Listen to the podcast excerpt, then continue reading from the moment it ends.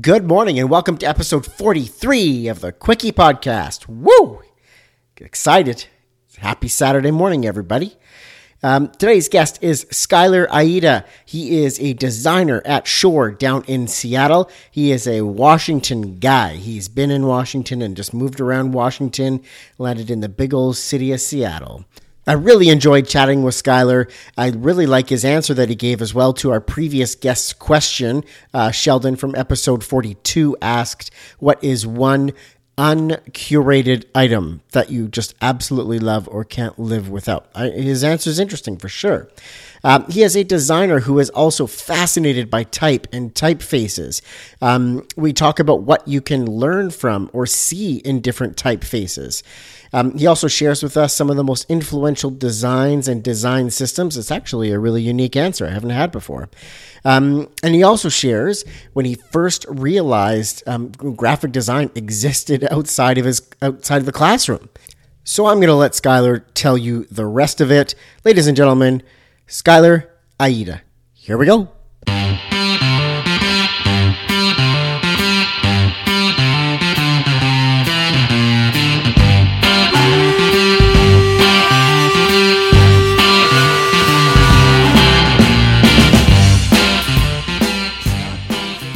Welcome to the Quickie Podcast, the daily interview show where we talk to graphic designers about their journey to the creative field.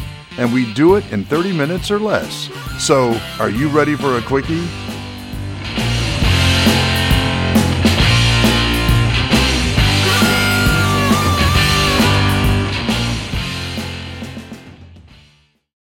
All right. Hey, Skylar. How are you doing today? Doing okay. How are you? I'm doing great. Thanks a lot for joining me on the podcast. Mm-hmm. Yeah, happy to be here. So uh, let's just dive right in. Briefly tell the listeners about yourself. Um, well, my name is Skylar Aieta. Um, I'm a Washington native. I was born and grew up in and around the state. Um, and then I recently moved to Seattle, where I am currently a designer slash developer at Shore, which is a design agency in Pioneer Square. Awesome. And that was your, is this your first gig out of after graduation or what have you done yeah, this is. Uh, I got out of school uh, two and a half years ago, um, and you know probably spent about three months kind of floating around, and then landed here. Um, so yeah, definitely my first official big big boy job out of school. the big boy job, I love it. Yeah. Awesome. So I want to go further back beyond, you know, finishing school and that, and I want to chat about your childhood briefly here. Um, what was your childhood like, and do you feel that you had a creative childhood, and what made it that way?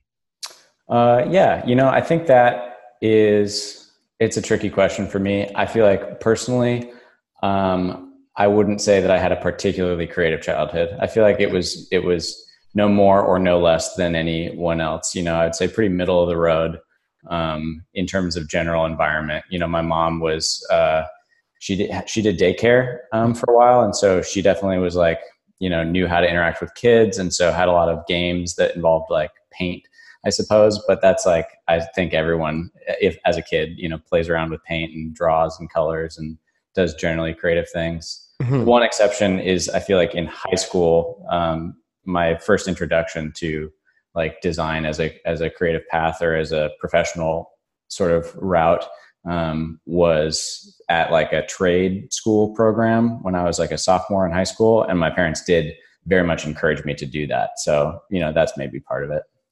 Got it. So that's about the time that you started heading down that creative field once you um, sort of got to taste it a little bit in trade school, I guess. Yeah, it was very it was very traditional. You know, I just like went around and I toured all these different programs. Like there's an automotive route and there was like a film production route and there was uh, you know like a nursing pre pre med sort of route that you could do in high school, and then there was a graphic design route. And uh, I did both the graphic design and the video production and web design sort of like trade programs when I was about 16, 15. Gotcha. 16.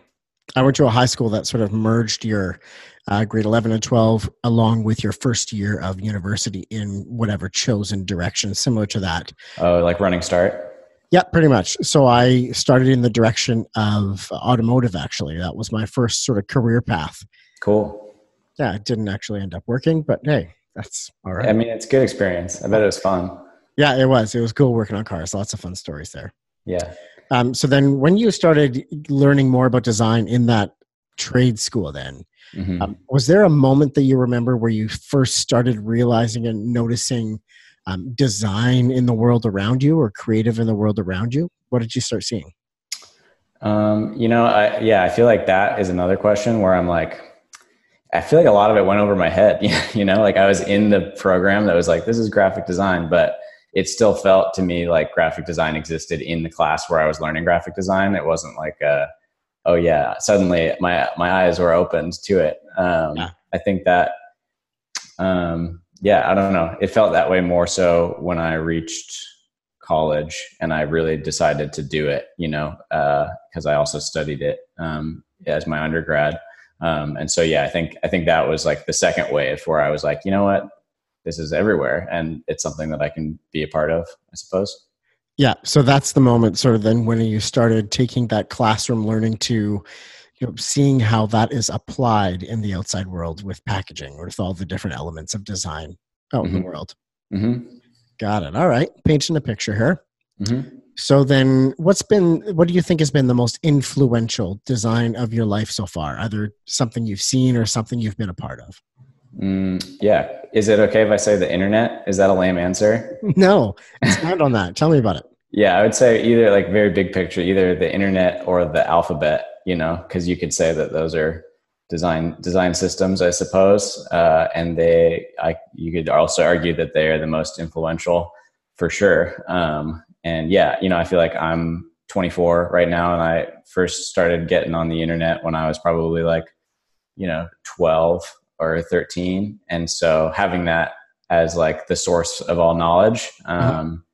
really really was influential you know and like blogs uh, even if i didn't th- think about it as graphic design um, just like visual information that you're consuming on the internet yeah mm-hmm. has has a huge huge effect on um, on me it has had a huge effect on me for sure mm-hmm.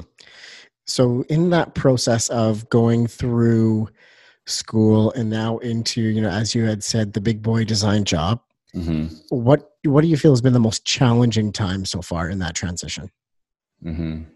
um, i mean probably the, probably the gap you know between uh, graduation and getting a job you know it wasn't that long it was only about three months but i was i was actively looking for a place that i felt like i wanted to be and to mm-hmm. really spend time at in that time and uh, you know I, I think there's a thing with design programs, or at least the design program that I was at, where you know you're below upperclassmen that are graduating and are getting jobs right out of graduation, and you know there's kind of this expectation that when you graduate, that if you're performing at a certain caliber, that it's not going to be too hard. You know, like it, it is something that it's a track that is just going to funnel you into a place that is going to make you happy, uh, and that's not true. You know, I, I'm sure that it happens and i know people that it has happened to and also i i feel like it sort of happened to me because i only had to look around for a job for about three months uh, and i'm pretty happy where i am um, but that that's a difficult transition you know just coming out of school and and expecting to get a job and you know there isn't any job that gets handed to you for sure. That's not what happens. Mm-hmm. so when you're job hunt then were there any sort of prerequisites for the companies that you were applying to? Were you looking for them to have worked with certain clients or to have um, you know a certain sort of history or, or what what was your what were you looking for? Um, prere- prerequisites for myself? Uh, no for the companies that you were applying to or was it just a blast and sort of see what sticks? Um, yeah i think i think the first wave was definitely uh, a blast you know like uh, just at a certain level, I was just sending out a lot of um, emails and boilerplate cover letters and stuff like that to to places that I felt like had um, you know a, a high de- degree of um, design acumen. I suppose I don't know. I didn't really go deep. I kind of judged that based on uh, their their use of typography, um, and if it was like if I could tell that they were good at using type, then I was like more interested. Um, and so that was like first wave and then second wave is definitely once you actually start to speak with people and you meet with people and you kind of get a sense of who they are and um, what what their expectations are of you that it's you know kind of getting at that culture fit conversation, and that is you know the most important, I think. Uh, and so that's the biggest criteria that I had for sure. So, did you have moments then where you were in interviews and had opportunities, but it just didn't feel right in your gut? It just didn't feel like the right spot? Yeah, for sure. I was definitely talking with uh, this place. I don't remember the name, and even if I did, I wouldn't mention it. But yeah, I was like definitely uh, having ongoing conversations with this one place that seemed pretty interested. Seemed like you know if I wanted to work there, that was something that could happen. But uh, yeah, it definitely didn't at any point feel right, um, and I was kind of dreading it. You know, where I was like, this is I'm going to have to take this job because I need to get a job um, to pay the bills. But like, I don't want I don't want to be here because the people here don't seem like they uh, understand the value of what I'm bringing to the table, and they don't, you know, uh, just didn't just didn't vibe well. Didn't didn't mesh right. Uh, There's just something about it where it just didn't didn't feel right. For sure. Got it. So you've mentioned a couple of times um, type now, and one of the things that you mentioned as part as part of you know something that's influential being the alphabet. So do you have a you know, a focus or um, a passion for for typography and you know exploring and understanding that deeper? Uh, yeah, definitely for sure. That was something that I feel like I was told when I reached um, college was like you know how, what's the best way to strengthen your design uh, expertise, and it's by you know having a better understanding of typography and um, you know i think that's really true i think i think it's very foundational um, mm.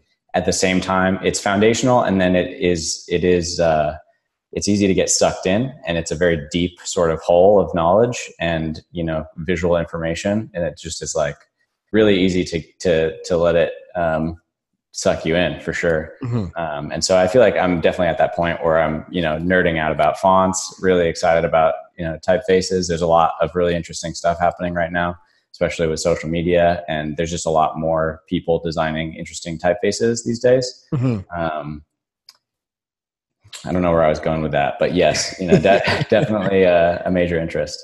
Well, one of the things that like, I am not a, you know, I don't understand I don't understand typography to the level of you know a proper designer. I'm not a designer myself. I enjoy looking at it and I enjoy when it's mm-hmm. a good fit and when I feel that just from a typeface the brand and the business that it, it follows is uh, when they align, when they mm-hmm. visually align. Mm-hmm. I, I notice that. But what mm-hmm. else can you see in in type? What can you look for in type?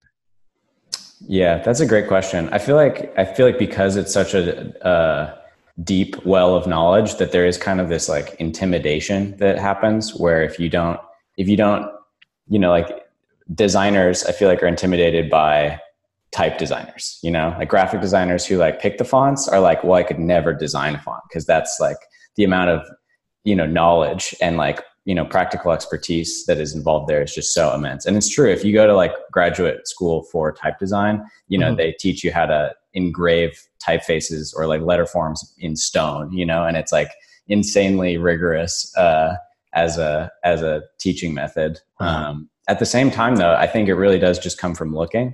Um, and like you you know it's just a, a long a long amount of time or a lot of a lot of time spent looking at letters. And then you just start to you just start to notice certain things about it. Um, and then that kind of just gives you that further level of understanding you know? And it's it's surprising how long it takes to notice certain things. And i don't know if i could say like what it is that you notice but just like very tiny details. Very tiny details that are almost subliminal. And then at a certain point um, they're like very apparent you know after you've seen them for so long. So you can maybe say it's almost like the why of that particular typeface starts to become apparent the longer you look at it, the longer you see it. Yeah, oh for sure. And it's like it, you can start to pick it out more as like a train of thought too. You can like see where where the what the idea or the basic concept of the typeface was came from mm-hmm. um, just by looking at the the letter forms, and that also has implications for like you know the historical precedent of certain you know letter sets too, which is interesting. Um, so yeah, you can definitely pick them apart and, and notice a lot, a lot of information. Got it. Okay, sorry, I got a little bit off track there, but I was interested in what you had to say about that. Oh yeah, we um, could talk about it for hours. so I want to go curve back to taking us to. I want you to take us to um, a design or a project, specifically a specific project that you've been a part of that did not go well or bring the desired result. Uh, maybe it was something during your uh, during college, during your education, or maybe it's been something in the last couple of years while you're out in the big boy design world. Um, what what was that like, and how did that feel? Okay, yeah, I guess I have it. All right, let's hear it. So, yeah, there was one project that I did for, or was part of for a local um, contractor um, that you know helped build buildings um, and did some like furniture design, but they were basically a, a contractor. Um, and you know, basically there were we came up with three three different directions for the project um, and showed them all to the client. And my direction was the one that the client liked the most. Um, awesome. it was the one that i worked worked on and i was really excited about it. It was definitely a really interesting concept and visually looked quite interesting i think. Um, and so i was excited that they chose it. And then um, yeah this was one of my first projects uh, that was like chosen by a client. So that was also exciting. Um, but then yeah once it kind of got past the design phase and into the production phase and into the phase where it really started needing to be put into practice. Uh, it was it was kind of like a design system, and the logo, uh, you know, it was just kind of challenging to use. And in in one way, it was really conceptually interesting, but then functionally, uh, it had it had a lot of challenges. Um, and so, thinking back, I think it was a good uh, scenario where like I was excited as a designer about the work, but actually I would consider it to be not a success uh, just because of how um, it maybe wasn't the easiest thing to use uh, as a client um, or even understand as a viewer. Um, so, so yeah, I would definitely say that.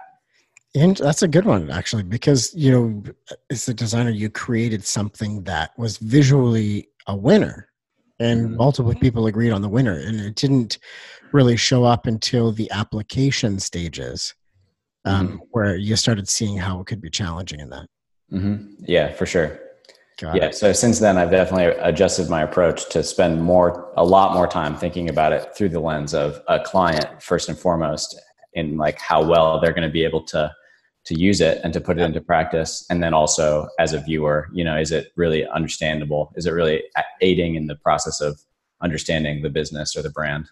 And it's those kind of learning curves that help shape you know dynamite processes years down the road. Mm-hmm. i hope so. So i've heard anyways. Sure. Awesome. So what is something you are struggling with in your design career right now um, you know, I guess that's a very similar. I could I could answer it in a very similar way uh, because you know I think I am um, very interested in you know the client side of design, and you know really whatever I do, I want to make sure that it works for them first and foremost, and so I don't want to put too much of myself into the design work. That's a decision that I've made.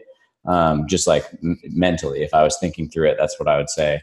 At the same time, though, it's hard to truly distance your own ideas and what you think is interesting uh, from from the design process, especially if you're working on brand. You know, if you're doing something that involves a lot of like user testing, then you can say, well, you know, this is my design, and these are the objective test measures that say that it's performing. Um, and if if you're at a place that doesn't do user testing, or you're working on brand stuff that you know doesn't do focus groups, which I think is a good thing. Uh, then you kind of do have to just do your best, you know, and and uh, while you are excited about certain ideas, you don't let those ideas get get like overpower the work for the client. Um, and so that's just a, a, relationship that I think many designers struggle with, and that I certainly struggle with. Is you know how do I be um, how do I make sure that I'm making the decisions for the client while also you know balancing that with my own inherent will to be expressive uh, in certain moments mm-hmm. so just struggling with you know learning where the sweet spot is for that balance in each totally. project totally got it All right, I'm turning the corner here for you. So tell us about a project that you've been a part of um, in your design career so far that you are the most proud of, one that makes your heart sing, or the biggest design feather in your cap. Cool. Um, yeah, this is a this one I got an answer for. It's a recent project that we just finished up um, for a zip line company Oh, um, cool. that operates out of Hawaii. And this is a great project because you know I think especially coming out of school, you know, an aspiring designer, you wouldn't ever think like, oh man, I'm going to do a great brand for a zip line company. Um, but it, that is what ended up happening, and I feel like we we uh, we just did a really good job for this zipline brand out of Hawaii, um, and the the word mark um, I think was really successful, um, both in terms of balancing who they wanted to be and who they wanted to seem, and uh, also just like looking, you know, in- interesting. I think it just has a lot of cool cool elements at play, and then you know we had a photo shoot done and the whole branding process i think just came together really well um, which i don't know is a curveball i wouldn't have expected a zipline company to be the but it definitely was yeah That can sometimes be, you know, the best, you know, when you're surprised by you know, working with a company like that, right? Where something you didn't quite see. hmm I like that. and then i guess another thing I, I did a custom typeface for them as well which was another fun aspect of the process process and the whole project overall Captain Type back at it again. yeah never had done that before but it was a lot of fun Awesome. That's a cool one too. Great job. hmm Um, so I want to know about one design product, tool, website, or a community that you just can't live without. Mm-hmm. Great question. Um, I would definitely have to say, um, like the the independent print community, or like book arts, or you know, independent magazines. Uh, there's just a lot happening out there right now, um, especially in Europe, uh, but all over, you know, Los Angeles, New York, you know, Printed Matter. Uh, all those places um, are just doing really cool stuff with uh, print, even though I think like 10 years ago, people were like, oh, just put it on the website. And it's like such a clear and resounding rejection of that. And it's like, oh yeah, well, obviously you're still going to enjoy, um, you know, print, print material as like Yeah. a, um, you know, form of media that is still entertaining, or more so, more entertaining, more valuable than uh, digital media. So that's, that's the one. I love it. The print community. Mhm.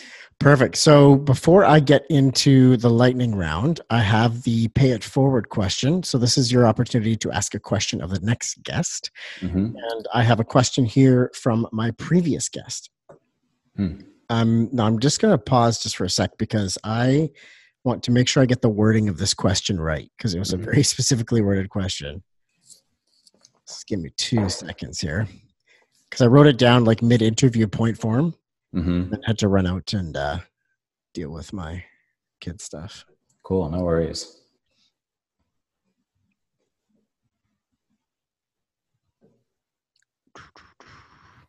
Who is your last guest? Uh, so my last guest was a gentleman named Sheldon Popiel. Um, he is. Do you know the show Dragon's Den? Yeah. Yeah, so it's very similar to Shark Tank in the U.S. But Dragon's Den, there's that lady on there, Arlene Dickinson. Okay. She owns an agency in Alberta, Canada, called Venture Communications. Huh. So he is the creative director for the Accelerator program um, of the brands that Arlene invests in. Cool. Yeah, so it's a pretty good one. Yeah. That's the word I was looking for. All right. Perfect. So, as designers, um, designers tend to be around. ah, How do I word this one properly? So, Sheldon's question is What is the one uncurated thing in your life that you love?